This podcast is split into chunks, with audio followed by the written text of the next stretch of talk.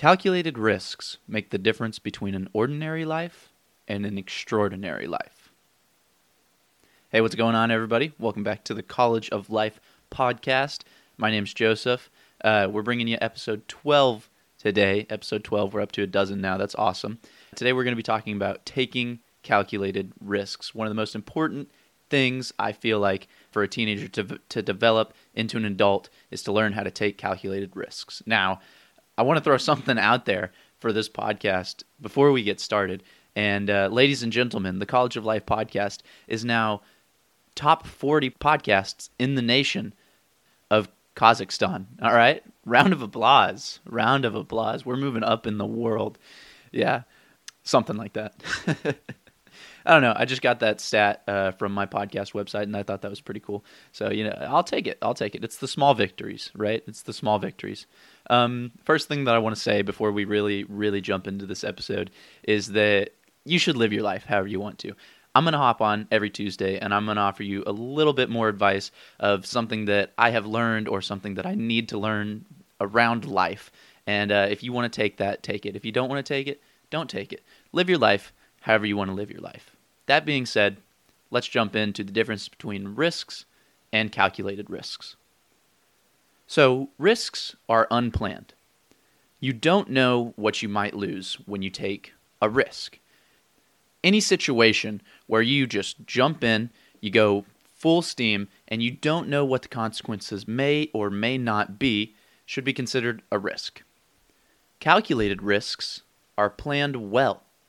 You know how much you can lose and even how you can minimize that in every situation. Calculated risks are extremely planned out, almost to every detail. You've taken advice from multiple people and you're ready. You're accepting whatever loss you may incur because you're well aware of how the situation could end up. Some examples of calculated risks starting your own business. That should be a calculated risk. Hopefully, that's not a risk risk. That's a calculated risk. And if I say risk a thousand times in this episode, I'm sorry, but holy cow, I can tell I'm already getting tired of saying the word risk.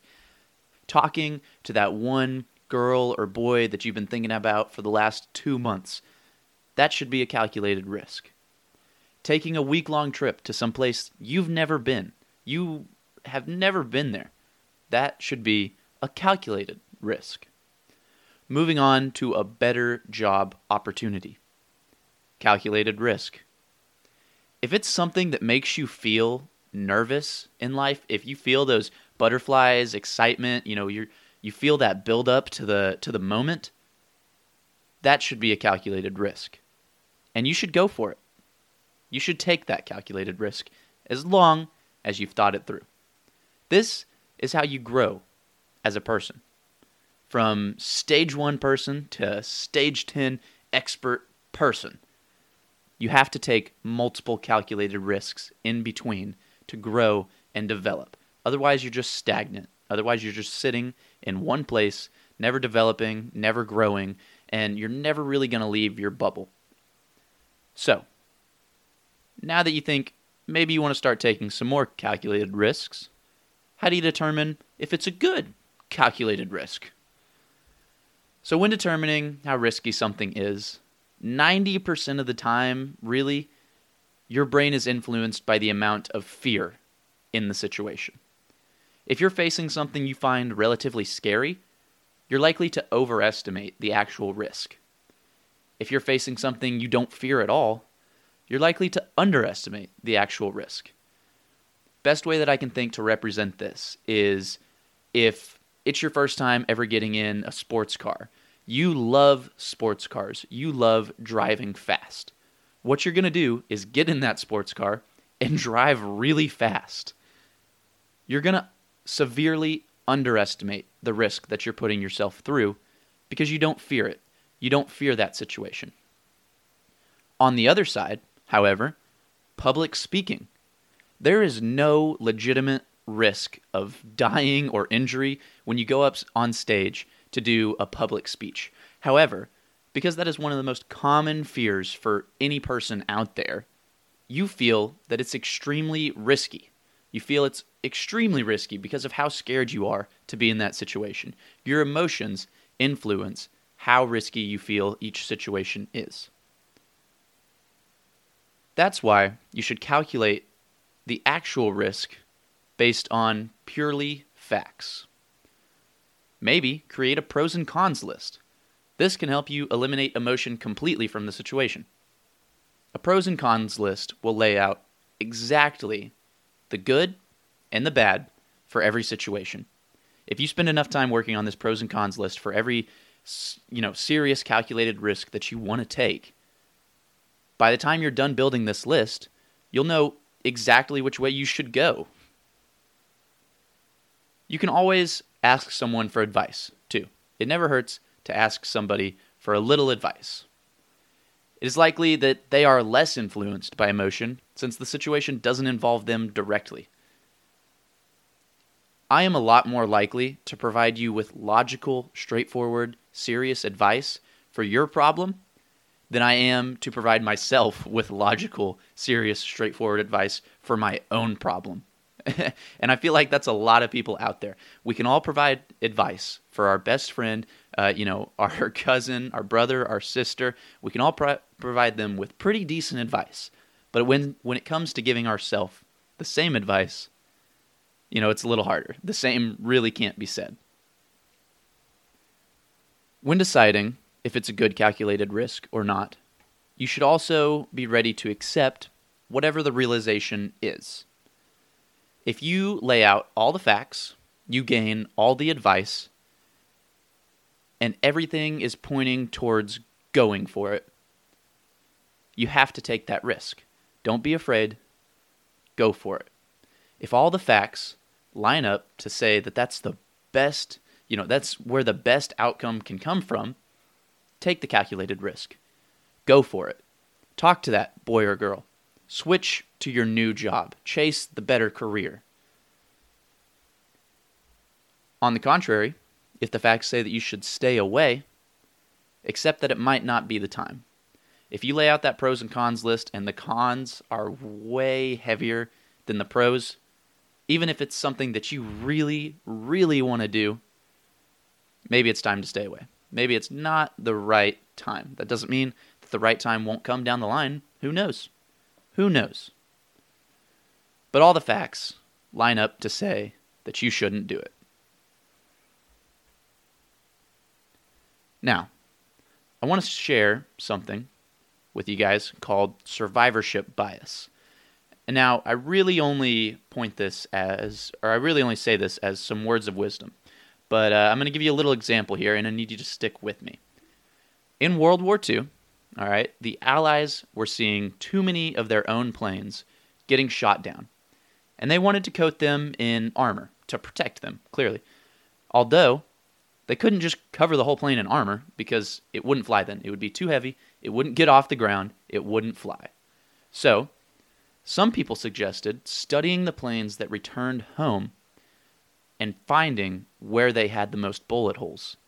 They would then cover those areas with armor.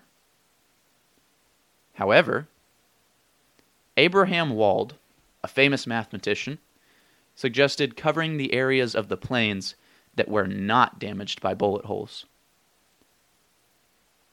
After all, the returning planes just showed which part of a plane could be shot without taking the entire thing down. Smart man. I say this just as a little heads up. If you're seeking advice from another person on whether or not to take a risk, you should understand that they can only see it from their own point of view. If they went through the same situation in the past and their plane made it back, they might tell you to only cover up where their bullet holes were. So, that being said, it's not a terrible idea to get more than one opinion on the situation. Why not? Why not get multiple opinions from as many people as you trust? That's going to build the best consensus as to where the most solid outcome would derive from. Calculated risks will grow you as a person. You should try your best to eliminate emotion from the situation. Just look at the facts. If you're starting your own business, just look at the facts. Do not let emotion get into it. If you want to talk to that boy or girl and you don't know whether or not you should, just look at the facts. What can you gain? What can you gain from going and asking them for their Snapchat, their phone number, their Instagram? What can you gain? A great friend? A boyfriend or a girlfriend? Somebody to talk to? What can you lose? If you don't know that person, if you've never talked to them once, what can you lose? Right? Nothing? Maybe a little bit of embarrassment? A little bit of social fright? But other than that, the pros might be winning in that situation. You should get opinions from multiple people if need be. Build your pros and cons list, you know, cover every single thing you can think about. And then if you still can't decide, go ask your brother, go ask your sister, go ask your best friend, ask your cousin, ask your mom, ask your dad, ask your children if you have them because why not? Everybody has their own situations in life. Everybody has their own background, their own history, their own brain. And everybody will be able to provide you with a different viewpoint, a different side of knowledge that you don't have yourself. Why not take that viewpoint? Why not listen to it? See what they think. Take their opinion. Everybody out there has their own backstory. Everybody. So, they'll have their own opinion. Take it, see how it fits into your situation, and run with it. All in all, calculated risks are one of the best things you can do as a teenager, an early adult, or even just as a real adult. Calculated risks will constantly grow you as a person. They will develop you into a much better, stronger, well rounded person and individual. Taking these risks on a regular basis is something that I think you should do. But more importantly, calculating these risks on a regular basis is something I think you should do. Finding out whether or not the pros win, whether or not the cons win. That is what's going to make the difference in taking successful risks throughout your entire life. Ladies and gentlemen, that's all for me today. I know this was a super short episode. I apologize. I've got a, a, little something going on this week called finals. So if you bear with me, next week's episode will be back to normal. We'll be back to that normal, good length. However, this week's had to be a little short. I had to get it out of the way real quick, get back to studying, get back to finals, get back to all that good stuff. I'm very excited to be bringing you next week's episode. I think we have something pretty good in store, but I'm not going to tell you yet. That's just that's just how we're going to roll. Um, this is my last week of school, uh, as I said, you know, finals and all that. So uh, I start summer next week, and we'll be moving on to bigger, better things. As always, I'm super excited. Everybody, thanks for listening. Thanks for tuning in to the College of Life podcast. Go out there, figure out what risks you can take, write down those pros and cons, go get your opinions mom, dad, brother, sister, cousin, father, teacher, whatever. Get those opinions, take your calculated risks, grow yourself as a person, and thank you for listening. I'll see you next Tuesday, everybody. Until then, have a great week.